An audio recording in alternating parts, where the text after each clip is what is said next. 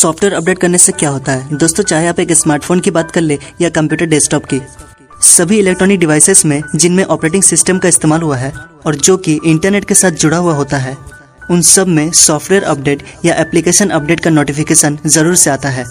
यह नोटिफिकेशन बहुतों को इरिटेट भी करता है और कई तो इससे इग्नोर ही कर देते हैं, लेकिन मेरी माने तो ऐसा करना बिल्कुल भी सही नहीं है।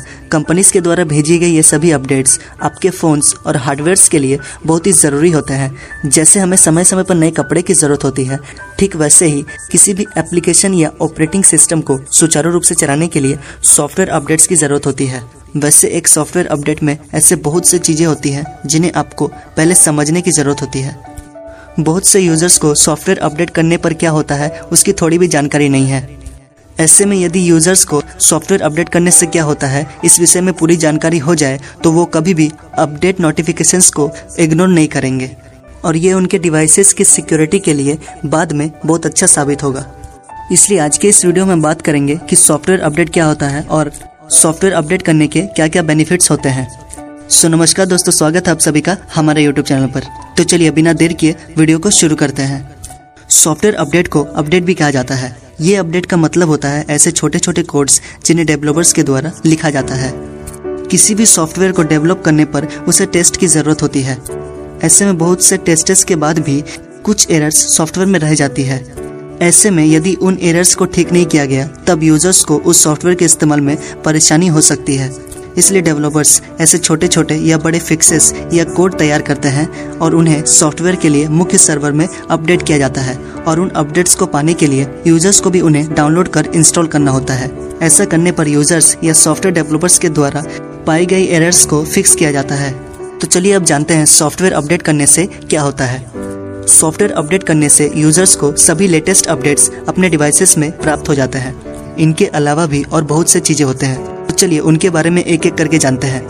पहला, डिवाइसेस में स्थित सभी एप्लीकेशन एरर ठीक हो जाता है। अक्सर एंड्रॉयड डिवाइसेस में एप्लीकेशन एरर या बग्स होते हैं जो कि एप्लीकेशन को ठीक तरीके से रन करने में तकलीफ पैदा करते हैं, लेकिन एक सॉफ्टवेयर अपडेट से ये सभी चीज़ें ठीक हो जाती है। इन्हीं प्रकार के एरर्स को ठीक करने के लिए समय समय पर सॉफ्टवेयर अपडेट की काफ़ी ज़रूरत होती है। दूसरा, नए फीचर्स ऐड हो जाते हैं। यदि कोई कंपनी कुछ नए फीचर्स अपने एप्लीकेशन में या ऑपरेटिंग सिस्टम में लाती है तब सॉफ्टवेयर को अपडेट करने से हमें भी वे नए फीचर्स हमारे डिवाइसेस में प्राप्त हो जाते हैं। तीसरा, फ़ोन या एप्लीकेशन की उपयोगिता काफ़ी बढ़ जाती है। अक्सर नए अपडेट्स के साथ नए फीचर्स को भी देखा गया है। ऐसे में नए अपडेट्स से फ़ोन या एप्लीकेशन की उपयोगिता काफ़ी बढ़ जाती है। वे ज़्यादा यूज़र फ्रेंडली बन जाते हैं। बहुत बार तो यूज़र इंटरफेस भी काफ़ी आकर्षक और उपयोगी बन जाता है। चौथा, सॉफ्टवेयर की सिक्योरिटी बेहतर हो जाती है।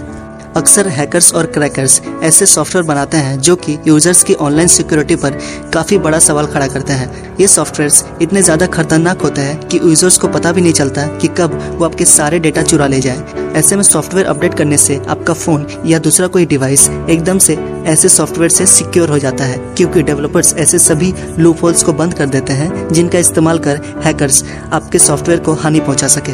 और पांचवा है, ऑपरेटिंग सिस्टम या एप्लीकेशन की स्पीड काफ़ी बढ़ जाती है। सॉफ्टवेयर अपडेट करने से आपका ऑपरेटिंग सिस्टम और एप्लीकेशन की ऑपरेटिंग स्पीड काफ़ी बढ़ जाती है। पहले जो भी लैग हुआ करते होंगे वे सभी फिक्स हो जाते हैं। इससे यूज़र एक्सपीरियंस काफ़ी बेहतर और अच्छा हो जाता है। सो अब तक आप समझ गए होंगे कि सॉफ्टवेयर को अपडेट करना कितना ज़रूरी होता है। इसलिए अपने सॉफ्टवेयर को नियमित अपडेट करना बहुत ही ज़रूरी हो जाता है। सो चलिए अब जानते हैं आखिर सॉफ्टवेयर अपडेट करने के लिए क्या करना पड़ेगा। वैसे सॉफ्टवेयर को आप दो तरीके से अपडेट कर सकते हैं, पहला ऑनलाइन और दूसरा ऑफलाइन। ऑनलाइन अपडेट में आपको डिवाइस को इंटरनेट के साथ कनेक्ट करना पड़ता है और ये ऑटोमेटिक अपडेट हो जाता है। बस आपको अपडेट का नोटिफिकेशन मिलते ही अपडेट के बटन पर क्लिक करना होता है और ये ऑटोमेटिकली अपडेट होने लगता है। वहीं ऑफलाइन अपडेट में आपको डिवाइस के लिए अपडेट ऑफिशियल साइट से डाउनलोड करना होता है। इसे अपडेट करने के लिए आपको इंटरनेट की ज़रूरत भी नहीं होती है। देखा जाए तो आप इसे मैनुअल अपडेट कर सकते हैं। अपने मोबाइल या सिस्टम का अपडेट करने से पहले आपको कुछ चीज़ों का खास ध्यान रखना चाहिए। इससे आपको सॉफ्टवेयर अपडेट करने में काफ़ी आसानी होगी।